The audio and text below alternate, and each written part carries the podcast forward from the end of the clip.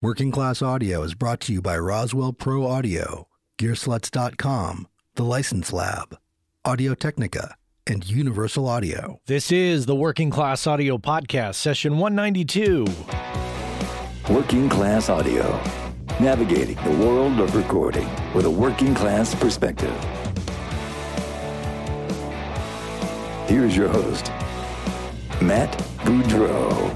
Thanks, Chuck. Hey, everybody. Welcome back to the Working Class Audio Podcast. This is session 192 you're listening to. My guest today is Ryan Earnhardt. You know him from Creative Sound Lab. Maybe you've seen his YouTube videos or you've uh, checked out some of his audio courses. He does some great stuff, and he does it out of his studio called Lumen Audio, and that's located in a former 1920s appliance store, which is located in downtown Canton, North Carolina. You thought I was going to say Canton, Ohio, didn't you? I bet you did, because that's what I thought when I saw Canton, and I had to look it up to confirm. And as it turns out, Canton, North Carolina, which is classified as a town, was named after Canton, Ohio, the city. Very strange. Anyway, random facts for you. You can look it up yourself. I Googled it. You can do the same. Check it out. It's very interesting. Anyways, Ryan is a fantastic guy doing great work, and he is our guest today. So, Ryan Earnhardt coming up here on the Working Class Audio Podcast. All right, get your coffee. I have a confession to make. All right, so you know how I always talk about purging, cleaning, doing all that? Shrinking down the stuff in your life. I've left one element of that out of my own life, and I have to confess to everybody. I've come to the conclusion today that I am a computer hoarder. It's a hard thing to admit, but I'm cleaning up today. It's a Saturday as I record this, and I'm here in the studio, and I'm let me count these really quick. So I've got one, two, three, four, five, six, seven, eight, nine. Okay, there's nine computers in this studio right now. Two of them are in full time use. Two of them, yeah. That's really embarrassing. Now, there's a little bit of a story behind that, though. Some of them are old computers that I just, I haven't gotten rid of them. Because, you know, there's that someday factor, right? What am I going to do with those? I got to get rid of them. And the other part of that is, is I have a, a deal with a friend. He uh, is a Mac repair guy, computer repair guy in general, but Mac repair guy. And he gives me old machines that he wipes, and he gives them to me to gift to people who are in financial need. That's our little deal. It's kind of a, a thing we do. He calls me and he says, "Okay, I've got you know five computers, and you can't sell them, but you can gift them to people who are in need." And so that's that's what we do. And sometimes some of those computers hang out for longer than they should, and uh, it takes me a while to get around to refurbishing them and cleaning them up for people. But some of these machines are mine that I've held onto for a long time because I think, well, I'll make something out of them. And quite honestly, I just don't. So that's my confession. Um, there's a lot of free stuff in life pianos, kittens, and believe it or not, computers. They may not be top of the line, they, they may not be cutting edge computers, but they're free. And um, yeah, if you can, resist them because they'll just pile up in your life and you won't get rid of them. So that's where I am today. I'm stuck and I've got to get rid of some of these computers. So wish me luck. Oh man, what a week. We lost the Queen of Soul, Aretha Franklin quite a lady. She died August 16th, and uh, strangely enough, that's the same day that Elvis Presley died in 1977. That was 41 years ago. Uh, the king of rock and roll and the queen of soul. That's uh, that's that's not a good day. Well, uh, there's an interesting movie that you should check out if you want to see some great footage of Aretha in the studio uh, with Tom Dowd. It's uh, the movie's called Tom Dowd and the Language of Music. Uh, it came out in 2003. It's a fantastic movie, really interesting about the life of Tom Dowd. And uh, as recording professionals, uh, I highly encourage you to check it out. There's some great scenes in there with Aretha. So yeah, check that out. Tom Dowd and the language of music, and uh, yeah, Aretha Franklin, rest in peace.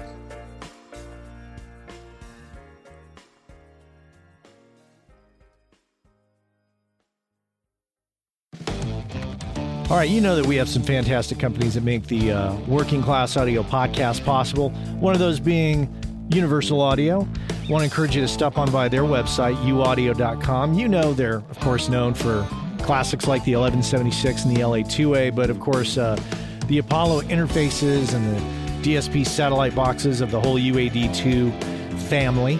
So, yeah, check them out. They're at uaudio.com. Also, want to give a shout out to gearslutz.com. We do sponsor the sub forum that you may have seen, and if you haven't, stop on by and check it out. It's called Audio Life, and that's at gearslutz.com. That's, of course, all about everything we talk about here. So if you don't want to talk gear, go to there. Audio Life, there at gearslutz.com.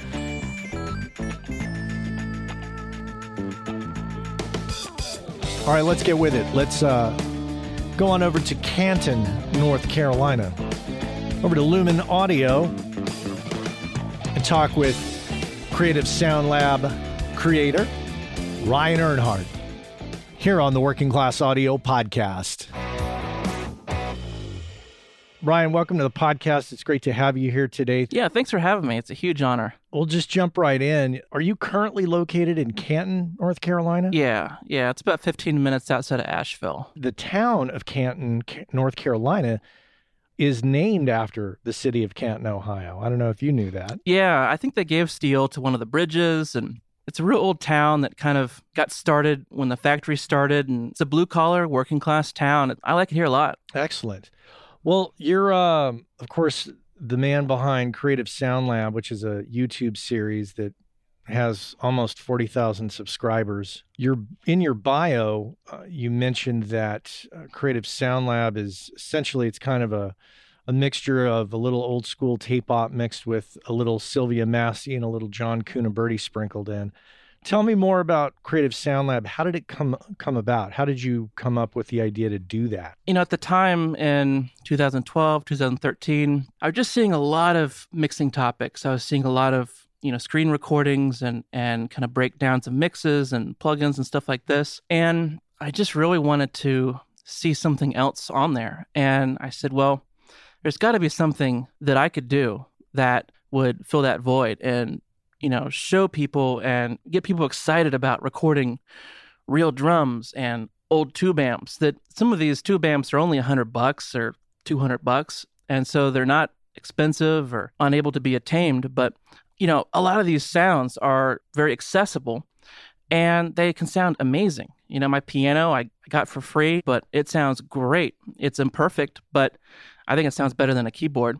So i started all these uh, kind of videos with this passion of the fundamentals of recording. Some of the band members that have always asked me, "Hey, how would you record this?" Because they would ask me when they're in the studio, they would they'd say, "Hey, you know, what do you think of this?" or or "How'd you do that?" So I just start talking to these these old friends of mine, and uh, that's how I started making the videos. Interesting. And one of the videos I, I've seen this video, I've seen a couple of them actually before I met you, is the one where you make the Cooper Time Cube where you and uh, Mixerman go off to a hardware store and you buy a big bundle of hose, I guess you'd call it. I, I don't know what else to call it, but uh, you guys make you guys just basically take this giant hose, bring it into the studio, and you mic up an amp uh, with a 421. You put a 57 on the other end, and it's quite quite a pleasant sound and uh, quite a familiar sound at the same time. Eric Sarafin and I started doing videos last year, and I heard about this idea that he used. I think it was Ben Harper, and he just put up the end of the four inch corrugated pipe, uh, 100 feet long, and uh, right up next to the vocalist, and it just bounced back, you know, a couple repeats. And I'm like, we got to try that, dude. Like, we got to try it. And so uh, we ended up creating a, a small mini series within my channel, Creative Sound Lab called Sound Odyssey, kind of a, a mix between his books and what I do. It's amazing. Like it, it bounces back the sound. You could put a mic at the other end. You can collect it with the the close mic, or whatever you're having next to it. The delay comes out of both ends, surprisingly. So I'm currently I'm making a follow up video of that where I'm hooking up a speaker on one end and a microphone on the other to kind of use it as more of a mixing effect. Where I did it with Mixerman, it was more of a recording in the live room type of effect where we have this pipe all over the place. Everybody's tripping over it and it's captured with the live tracks. Th- that particular effect uh, is something that just about that anybody could do. The the trick is is you got to have the room for it because that hose takes up or that pipe takes up you know a lot of space. I would say if I had extra room to do so, I would love to have a variety of effects like that that are truly um, unique, not available in the plug-in world. Yeah. And have those like I don't know, maybe I could have one of those buried in the backyard or something. Yeah, I'm I'm really I'm really into that right now about trying to find things that I can throw up in my attic out of the way and just run a line to. I'm rigging up my my front room to use as a chamber. And I'm also experimenting with the ideas of, you know, contact mics on pieces of steel and stuff. You know, just anything to get something different at the time of tracking. And it could be an effect it could be anything that gives you something else that a plugin can't get. I'm a very in the box kind of person and any types of effects that i do in the analog world i tend to do in the tracking. This is the kind of thing that interests me because it's so creative uh, and it definitely uh, is a kind of a, an homage to what Sylvia does quite a bit. Who's you know I love her little videos of today I'm going to run a amp through a pickle or a pat of butter or whatever.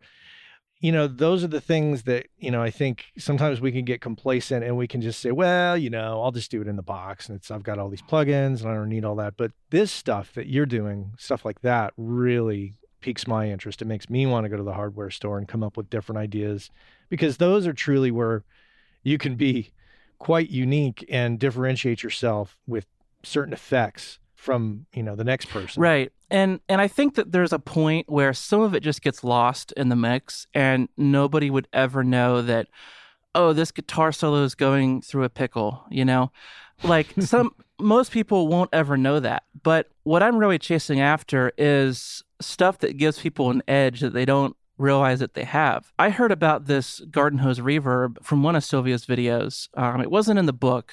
Have her book. I love it. Uh, Recording Unhinged.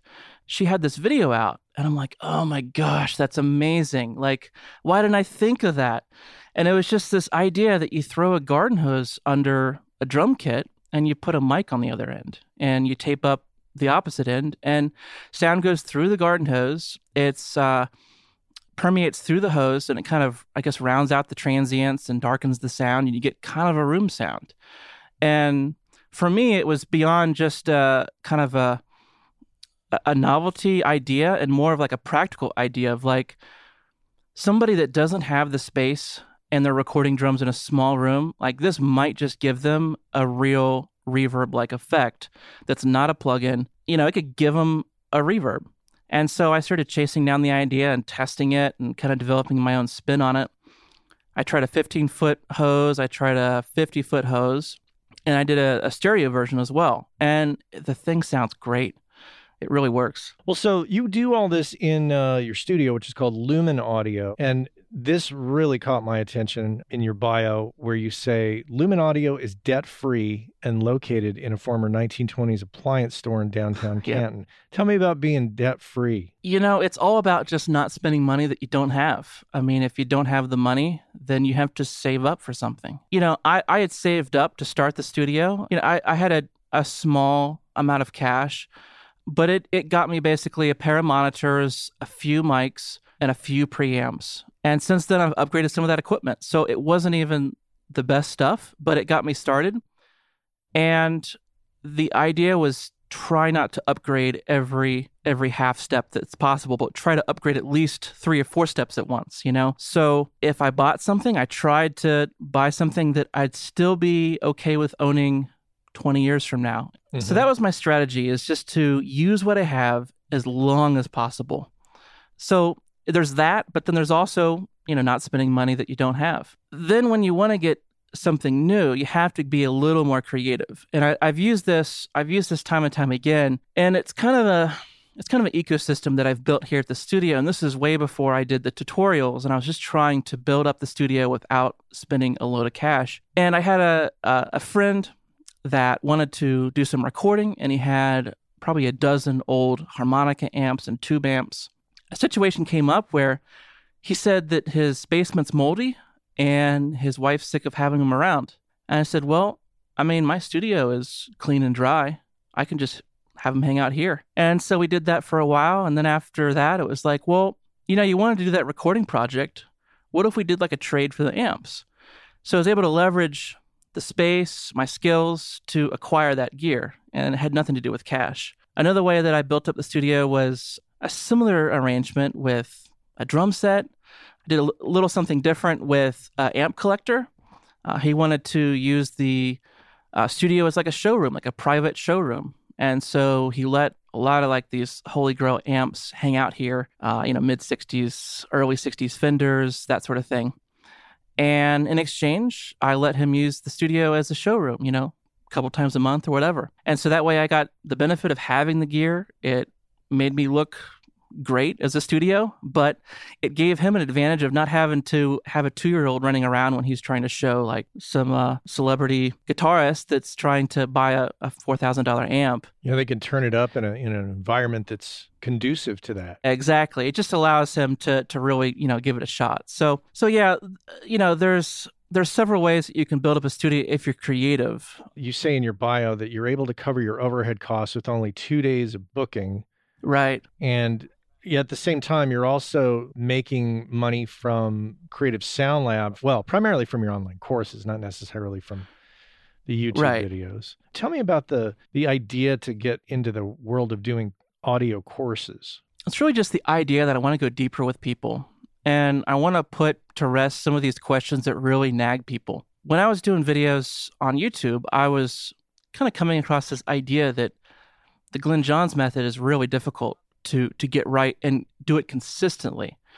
Uh, it can sound amazing, but to do it consistently, I was just noticing that one day it sounds very different than the other, and you know, vary up the drum set, vary up the drummer. Uh, there's just so many wild cards, and so it kind of came up this idea that, you know, what if I can just develop something that narrows down all the different variables and is able to to really teach people how to do something that eliminates the confusion. And so I really started chasing down okay, what do I do that is kind of a no fails approach to drum recording? I developed this whole system with the XY and near coincident pairs, you know, ORTF, things like that, that really narrow down the variables for people.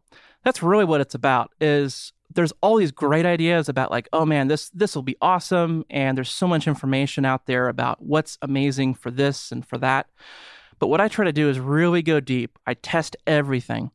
Uh, all the videos have audio examples, and my courses have even more audio examples. And I really just try to narrow it down to say, look, here's a step by step kind of thing. Here's why it works. And here's how you can modify it no matter you know, if you have a small drum set, large drum set, small room, large room, if you have a bad room, you'll have to, you know, pull the mics in closer. So what do you do to adjust for that? So all these little questions. It's basically just an extension of what I love doing on YouTube, but it allows me to go a lot deeper. That seems like a lot of work to put those together. Oh yeah. Yeah, it'll take me weeks and weeks to do it. And I usually start with an idea. I, I wanted to explore the idea of live recording, uh, live in studio recording. And so it took me a while to test certain theories that I have about, you know, do you get the most isolation pointing the amps this way around the drummer versus pointing this way? And how how best should you place the bass amp if you want to use a bass amp in the room? And i found really cool stuff about how to control the bleed of the drums into the guitar mics and how to control the bleed of the guitar mics going into the drum mics. And so it just took a lot of testing of course, I show all my work and show audio examples, and it really is a creative sound lab. It's a laboratory of sound. How many uh, audio courses do you have? I have around 11 or 12 at this moment, and I did three courses with Mixerman. I can only imagine. So you get the idea, you sit down, you plot it out. Once you kind of you know think through all the possibilities and narrow it down to what you're going to do there's still the you know the video recording, the audio recording, the editing. Uh, then you got to put it out, market it, deal with the fulfillment with, you know, people buying it. That's a big time investment. It's, it's crazy. And any content creator knows this about how much time behind the scenes you you go into making something. Everything with video is going to be a pain in the butt, you know? Like there's nothing easy. And you know, if if I just did screen recordings it'd be so much easier because I could just wear anything I wanted to. But I'm in front of a camera. So I got to at least look my best, have the lighting good. I color grade the footage just like a, a, a film uh, would be color graded for like an indie film. Sync the audio, sync the, the audio demos and the experiments. And then finally, it just does it flow. And then, of course, there's just final edits, the uploading. There is so much that goes into it. But like any content creator, whether you're making a record or anything like that, I mean, it's fantastic that you put the the time and effort and thought into this so that once it's up, it's up and it's out there and people can learn from it for years to come. Oh yeah. Yeah, that's that's fantastic. You know, it's just it's a resource. It's not that I have to meet with people one on one. You know, back in the day, I was having individual conversations with, with band members that were asking questions. And now that I've put it on video, it's like I can have this and they can be watching it, and maybe I'm sleeping or maybe I'm not at work that day, but they're still learning and it allows me to have just a greater reach. Do you think you'd be able to pay the studio rent with the clients you have if you didn't do the courses? Yeah. Yeah, I do. And it's all about keeping that overhead low. If I had made a bunch of investments, now I'm having to make monthly payments. It only causes stress on me, which then I'm just going to transfer that to people and I'm to be just riding their ass the whole session of like, okay, don't make me do like this massive editing editing job because that'll make me go over, you know, in time, you know, on the back end, and it just suck time on the project, and uh, it, it would just transfer unnecessary stress. Yeah, it's all about keeping the overhead costs low so that everybody can just relax. I think you make better art when you're able to just chill that's the reason why I go by the day instead of by the hour. Because I just say, hey, you know, let's schedule a day. And that way they come in. We don't even have to look at the clock. We can just relax. Let's just make sure by the end of the day we have what we need.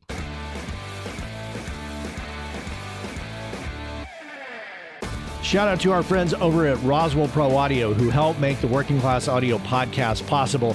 Recently had the pleasure of using their Mini K47 mic, which is priced at 299 on a Marshall cabinet. And I got to tell you, it sounded absolutely amazing. And that's going to be part of my setup from here on out. So if you want to check it out, go over to roswellproaudio.com. And they do offer free shipping, but if you really want to help our cause with them, make sure on the checkout when you're buying a mic that you include the code WCA free ship. And that way they know that you came from us and you heard about Roswell Pro Audio from Working Class Audio. So there it is. Check it out. RoswellProAudio.com.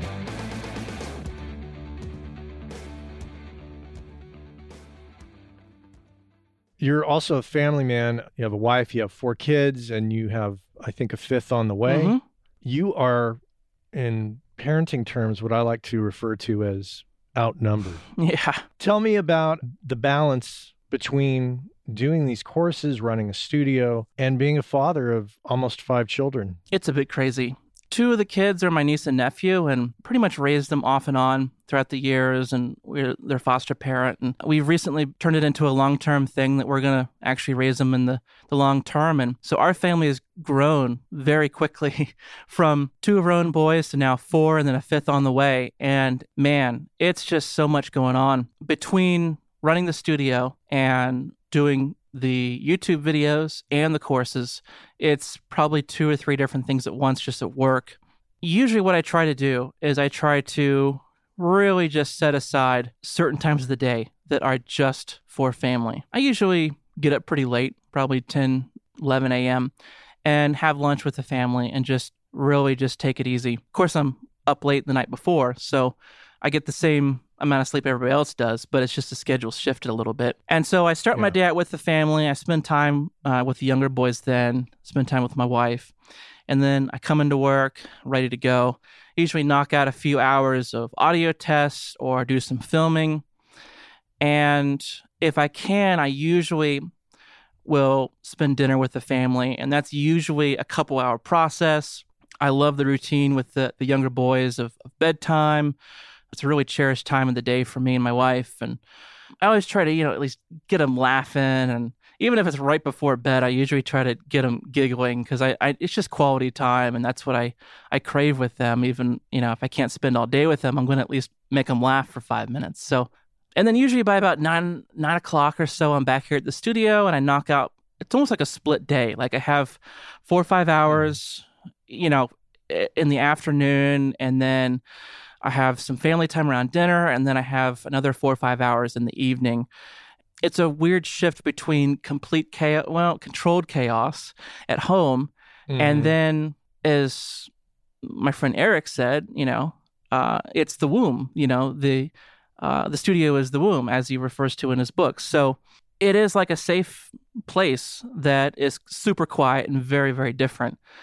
And so there's a totally different energy and I'm still learning how to balance that. Uh, it's going to be a, uh, I think, a lifelong process of learning how to balance. Uh, does your wife work? No, she's a stay-at-home mom. That's a really hard job. Yeah, it it definitely is. I don't see how she does it. If I stay home for a few days at a time, I just start, my mind just starts going nuts. Like just you know constant yeah. things going on left and right it's a hard job and, and I, I have to say you know i mean i am i do work from home and so i am the parent that goes to get the kids when they're at school but to only be focused on the kids. I know, I think that job and being a, a teacher to elementary school or eh, for that matter, any, any grade level, those people are amazing. And I feel like, you know, folks like you and I, we really have it easy yeah. working in studios because we truly enjoy it. And not to say that they don't, but man, it's so much easier than dealing with a classroom full of kids. Oh yeah, I mean, she said recently I'd kill just to have an hour by myself, and for me, it's it's the complete opposite. I'm locked in a building, you know, with no windows because that's what studios are pretty much is big buildings with no windows and. There's hours and hours that I don't talk to a soul, and sometimes I have to remind myself to get out and go somewhere. That's a totally different mm-hmm. story. So yeah, we we have it easy. Yeah, we do. I feel guilty because I'm I'm an extrovert, and here I am working at home in a quiet environment eh, during the school year when the kids are at school. And my wife's an introvert and has to sit through countless meetings all day long in her corporate job. It's a little bit of a guilt complex I carry with me. So I'm I'm sure that there is a little bit of a guilt complex you might have with regards to your wife watching the kids and such. I really try to help her out as much as possible. I mean, I'm only about a five minute drive from her. So mm. I've even been trying to, to walk to work.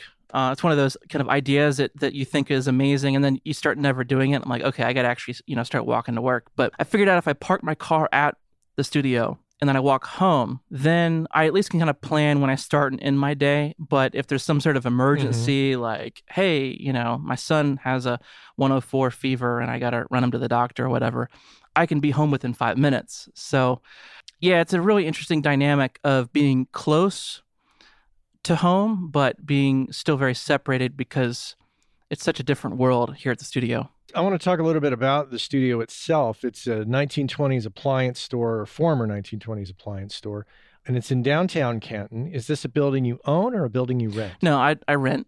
Okay. How did you come across it, and what was the your experience like with the landlord uh, going into it? well, I saw it on Craigslist at one point, and I thought that the location was just too far out of Asheville. There are actually many locations within Asheville that are a 15 minute drive. And for some reason, I thought that 15 minutes this direction was just psychologically, it was just too far, but it was the same amount of, drive times. Anyways, I, I got over that because a month later, I still saw the same building. And I'm like, you know, it's a cool building. I should at least go check it out. So I came out here and checked it out. And the first thing I wanted to know is how big is the back room and would it make a good live room? And I thought it was just big enough to make a good live room. It was 15 feet wide, 12 foot high ceilings, and about 25 feet deep. The landlord was super cool. So I said, yeah, you know, why not? I'll give it a shot. At the time, I didn't have a building. I was desperate for something. I had a, a studio partnership kind of fall through. That was actually a healthy thing because now I have my own building. So it was a good push. And so I said, yeah, let's do it. You know, I was hungry to get the building and started moving in my stuff and painting walls and all that sort of thing. It's been a great experience. The landlord's super cool, and I pay rent just by dropping off a check underneath his doormat. Old school. Oh, yeah, real old school. Do you ever see a, a possibility in the future that you would consider uh, buying the building? Yeah, I do. You know, I, I'm not sure if if it would be an option or not. I've kind of talked with them about it in the past, but I also have to keep my options open of like, okay, well, if I'm not able to, am I okay with moving? And what would I do? My wife and I are always, you know, considering the option of like, well, what if I do have to move someday? What would we do? And can we find a piece of property that happens to have a, a big barn that we can fit the interior out with, you know, insulation and have 16 foot ceilings or something, you know, like some structure on the property that could function as a studio that, you know, I could potentially move into. But of course, this downtown, there's so many businesses that are kind of going out because it's all based on foot traffic and that old, you know, customer walking in the door model that uh, there's just not enough foot tra- traffic to support the businesses. So I could still probably take my pick if I wanted to, but I love this building. So I hope I get to stay here for a while. The other side of that is if there was a lot of foot traffic, the value of that property would probably go up to many people and it could potentially force you out. So Exactly. it's that's a rough thing. I think that's why a lot of studios that especially ones that are rentals end up being built in industrial park areas where there's just not a lot of foot traffic and the rent is consistent. Sometimes the neighborhoods aren't the greatest, but a downtown area that that falls in, into a slightly different category and uh, has the potential to stay as is, or at some point have property values shoot through the roof with development. And of course, that would affect the things we've been talking about about the stress on me and the clients with my overhead going up. It changes a lot Yeah. of things. So, with that distance of being away from the main city, the main attraction of the area, I'm able to kind of use that strategy of keeping my costs low. Tell me about the pivotal point that got you into audio professionally that took you over the line. Well, I started out as a drummer, you know, a musician. I- always was was just really passionate about drumming and playing music, but there was this secret like fantasy of having all these mics on your kit, right? Like every drummer wants a million mics. And of course with that comes the ability to record and make good recordings of that. So before too long, I had a eight channel interface. I just started making recordings and I was doing that for several years. And I eventually got into like electronic music. Even though I don't play guitar or sing, but I play drums, I would make, you know, electronic music and program stuff. And I got really into some sound design and I would lay down some drum tracks. And I was kind of creating like some of my, I was kind of mimicking some of my influences like Peter Gabriel with like massive drum sounds and stuff, you know, and putting them to electronic music, uh, a little bit different spin. But so with that, it kind of bridged me into how to mix, how to EQ, how to use compression, you know. And so the pivotal point was when a friend of mine wanted to open a studio. He wanted to work at a studio. And another friend of mine had all this gear, but he had, I think, a kid and a baby on the way. And his wife said, I want all that crap out of the house. So it was a three way partnership where I supplied a two car garage. The other friend who curated this, he worked the studio. And then the third friend, he provided the gear. And so between the three of us, we had a studio. And through that, I started learning more about how to record acoustic guitar, how to record vocal, electric guitar, all the gaps. I'd already had drums somewhat good because I was familiar with it. I knew how drums were supposed to sound. I knew when it sounded funny, when I had to go in there and change the mic. That was a strength of mine, but I had to learn all these other skills. So it was that three way partnership that all of a sudden I had tons of gear in my house. Again, like I didn't spend any money on that, right? But I was able to leverage friendships and partnership to be able to have that at my disposal. And from there it was like, wow, like this is this is great. This is a skill set I want to learn and get better and better at. But also as an entrepreneurial, I wanted to do more partnerships like this. And that stuck with me even I mean even to this day that's what I try to do is is there any way that we can work together to have a symbiotic relationship? I love how you got into that. Tell me about the music scene or the recording scene between Canton and Asheville. What's that comprised of? What are your clients primarily made up of? When I first started the studio, I did a lot of kind of regional bands. They would drive in and I just I just fed off of referrals a lot. Mm-hmm. And there was probably two or three branches of referrals that I, I fed off of for a few years. And at the time Asheville was it, it was weird. It was like really undefined. There was there was some indie rock stuff, there was some funk stuff, there was some electronic stuff. I couldn't really get a bearing on it. And I would ask people like what is it that we do well and they would say the same answer that that I always thought is well I don't know like it's kind of a mix. Recently there's been this kind of defining event for our community called the Tuesday Night Funk Jam. It's a place that musicians get together every Tuesday night and they have a funk jam it's been huge. For some reason, it's just really triggered this funk scene out of Asheville. Like, you know, and it's it's got you know soul, R and B, like anything related to funk, we have, and it's it's really grown up. Now, you know, for my my clients, uh, it's still a mix. You know, uh, it's a mix of all sorts of stuff. But what's interesting is that I've kind of shifted in that way of thinking of clients because I do so much content creation now. That's really become my main business is creating videos, creating courses, testing out ideas and teaching people. So instead of seeking out clients full time, I'm trying to develop content full time. And with that, I'm able to say, well, in the past, I would have tried to seek you out and charge you X amount, but I'm actually going to make some money off this course or whatever and i want to hire you you know hire you in for the day it's kind of shifted the model and the way that i think of running the studio instead of i mean i still have clients but in a lot of ways i'm trying to really live out that model of okay how can i help the artist because it's always a struggle to come up with the funds so how can i best help them and i think in turn help best their art and their creativity. I like that. I like how you're able to blend those two worlds together with your clients and your uh, your courses. And then if you're, of course, making a, a decent amount of money off of your courses, it definitely gives you a lot more flexibility with your clients if they've got limited budgets, which inevitably people do these days. Right. And you know, it's not like a gold mine. It's still a lot of work to make these courses, and I have to constantly work to be able to provide for my family. So it's always a chore to, to keep up with with the task of paying bills and providing for my family for sure.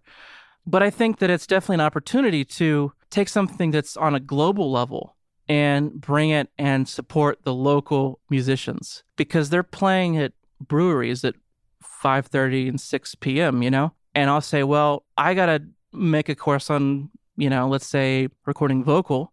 How about I bring you in for a couple days and hire you? And yeah, it's it's a gig for them, you know, but it's a little bit different shift. So I, have done that, and then of course I've done whole projects where it's like, you know, I want you to leave with a whole song or a, a you know three song EP or something, so they have that as an asset when they leave. You know, it's a mix of different approaches depending on the client and where they're at, and and kind of where I'm coming at with content creation.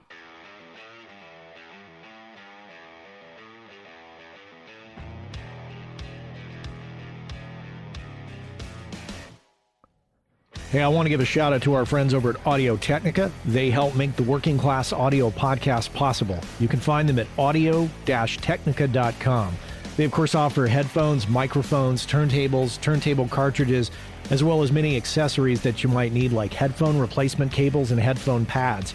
The great thing is is there's no hesitation required. If you see something you like, you can buy it right there on the website. So check them out audio-technica.com and thanks for supporting our friends at AT.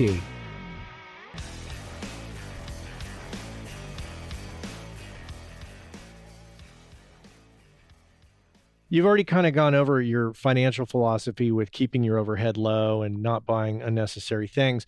When you do need to buy stuff, other than used, what other kind of deals do you tend to uh, come across? Are there any cool flea markets that you come across? Or you also mentioned doing trades. Tell me a little bit more about that. I almost always try to buy something used if I can. If it's something that I know can't get damaged too easily, then I'm like, yeah, why not? You know, why not get it used? Dynamic mics, it's a no brainer to get it used. A friend of mine told me that even a ribbon mic, like an old ribbon mic, I mean, it cost 150 bucks to get it re-ribboned. So even the most fragile part on it is, you know, not too expensive. I mean, you're talking about a, a price of a 57, a little bit more.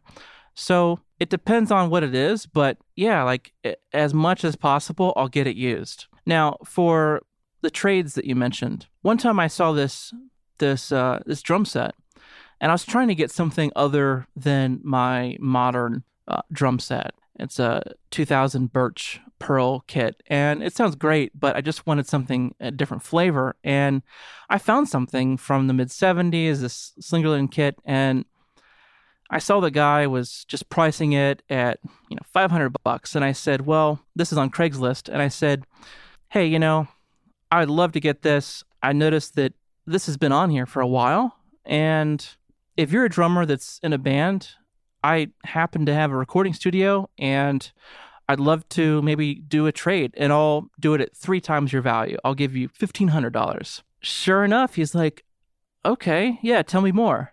And sure enough, like we did it and I got a drum set out of it. So I had to, you know, work my ass off for it, but it was still a way for me to use sweat equity and the resource of the studio and all that it was a way for me to leverage all that so that I don't have to pay cash. So, yeah, I mean, paying cash is a little bit more quick and immediate, but if you don't have it, then maybe you have time. And if you can use that time for something, you just got to find the right person that you have what they need and they have what you need. Yeah, that's uh, kind of a lesson for those who are just starting a studio to, you know, if you're trying to build up, it's a way to do it is definitely a trade. Yeah, and I'd say that the hardest gear to get by far is actual studio gear. Because you know, the people that own the studio gear, you're not going to go up to them and be like, "Hey, I'll trade you studio time" because they already have a studio. so that that for for me has been like a used market thing of like, okay, where can I find a, just a ton of these items that are out there on the used market? Where can I find these things? Where are maybe big studios they're just clearing out a bunch of gear and maybe I can find it there. Tell me about your decision making process when choosing gear. Usually starts with a lot of reading. You know, I think a lot of us do a lot of reading on the forums and we read reviews and such. But I've learned that when I actually get the piece of gear, it can be very different mm-hmm. than expected. For some reason, I, I I got in my head, and I guess people were saying that the the CAD M179 was the poor man's 414. And I got the thing and it sounded nothing like the 414. So, you know, you have to really take these gear reviews with a grain of salt because there's no telling what it's actually going to sound like in your studio and with your ear and your experience. And the people making those reviews, uh, they may not have the same experience or maybe a different perspective. It's really difficult to know which way is the right side up on a piece of gear but what I look for mm-hmm. is how well has the piece of gear done historically? I mean, is it something that a lot of people use? And how adaptable is it? Can it do just one thing or can it do lots of different things? Is a microphone good at, you know, tons of things or is it only good for kick drum and bass guitar, for example? And then from there, can I find it used or is it something that I have to really search for? Every once in a while I'll get lucky and I'll find something that's really cheap on Craigslist or whatever, but usually it's it's a very slow process for me buying gear actually because I don't like to spend money and it's kind of painful for me to to really make that decision of like okay, like I'm going to pull the trigger and spend the money. And you have to consider that clients may not care if you buy this or not. Like they may not know like anything about this. And so in your head you might be thinking, "Oh man, if I just got if I just got this one mic that's $5,000, they would care and they would come and record with me. And so sometimes the client doesn't exactly know what the gear is and you don't exactly get a return on the gear. But yeah. you know, I, I do say that the, the, the gear can make your life a lot easier because some gear is definitely you know, better for the task than others. So I'll give you a choice. I'd like to either know about some hard lessons learned along the way or your choice to tell me about some of the daily habits you have that kind of motivate you and keep you going. So, what'll it be? well, I can tell you right now, one of the things that I'm I'm doing right now is having times for inspiration every day. And I have a, a pattern actually uh, written out right on my desk here. And it's just as simple as, you know, come in, turn on the lights, get a snack, and then right away uh, have kind of a warm up time for my brain where I reacquaint myself with why I'm actually doing this and be inspired for a minute. And so I have about maybe 20, 30 minutes that I sit down and I just say, okay, let's just read an article and just get really invested in the article. Don't, you know, usually I get like just kind of flipping through and looking at all the pictures and stuff. And for this, I just want to, you know, let's just dig really deep and really just hear a story and really get into something and really reconnect with my passion. A sense of mindfulness with regards to uh, educating yourself or inspiring yourself with uh, right, right. And this is kind of a hard lesson learned as well because I found myself doing this where uh, I saw amazing content being put out and I was immediately intimidated by that. And I think this happens with musicians where they go and see a drummer or a musician and they say, Oh, I just want to quit. But you have to keep going. And it should hopefully be a source of inspiration of what you can be. I made the mistake of like limiting my exposure to content and you know it's easy to get stuck in your own world if if you just want to focus and and and just mm-hmm. have your own rhythm but you have to step back and get some perspective from time to time because I could take what other people are doing and then build on top of that. Kind of like with the Sylvia Massy Garden Hose Reverb, is she had just one mic, and I said, "Well, okay, that's really cool. I want to build on top of that," and so I kind of made my own spin on it. And so, whether you're a musician or a studio owner, I mean, you can always be in this place of, you know, I'm I'm I'm living in the shadow of somebody else that's just kicking butt, but you have to just take it with humility and be like, wow, okay, so what are they doing and how are they doing it? And I want to strive to be that. I, I think it's important not to be beaten down or beat yourself up over what has come before you, but literally try to improve upon what you see, what you hear, and create, whether you're creating you know recording videos for a youtube channel or, or, or a series of courses that you're selling uh, it could be for anything. Yeah, it really could. Ryan, thanks again for for being with me today. If people want to know more about you or look you up, uh, what are the best places to go to? Yeah, my website is creativesoundlab.tv, and I'm also on YouTube, just uh, Creative Sound Lab. And then Instagram is Creative Sound Lab with underscores between each of the words. And what about a website for Lumen Audio? Uh, that's just lumenaudio.com. I'll put all of that in the show notes. And for my listeners, you can go check that out. And uh, oh, this has been great. Ryan, thanks again. It's great to uh, have a lengthy chat with you and great to have you on the show. Yeah, thanks. It's a huge honor for me to be here. All right. Take care. Ryan Earnhardt here on the Working Class Audio Podcast. Thanks for being with me today. Be sure and stop by workingclassaudio.com and pay our sponsors a visit by clicking on one of the links there. I'm talking about Audio Technica, Universal Audio, Roswell Pro Audio, Gearslutz.com, and the License Lab. And we got to thank Mr. Cliff Truesdell for the music and Mr. Chuck Smith for the voice at the beginning of the show that you hear there every time. Those guys are great. Anyways, thanks for being with me today. And uh, until next time, take care. Hey, I know many of you are aware of this, but for those of you that aren't aware, Working Class Audio sponsors the forum over at gearspace.com called Audio Life. And quite simply put, it's a place where audio professionals can go to talk with other audio professionals about things other than audio gear, including life hacks, work life balance, health and hearing loss. You know, if you want to talk with other audio professionals who can identify with what your lifestyle is like, and how it relates to things going on in the world outside of audio, this is a great place to go and check out. So head on over to gearspace.com, check out Audio Life, many of the same topics that we discuss here on the show on gearspace.com. So check that out.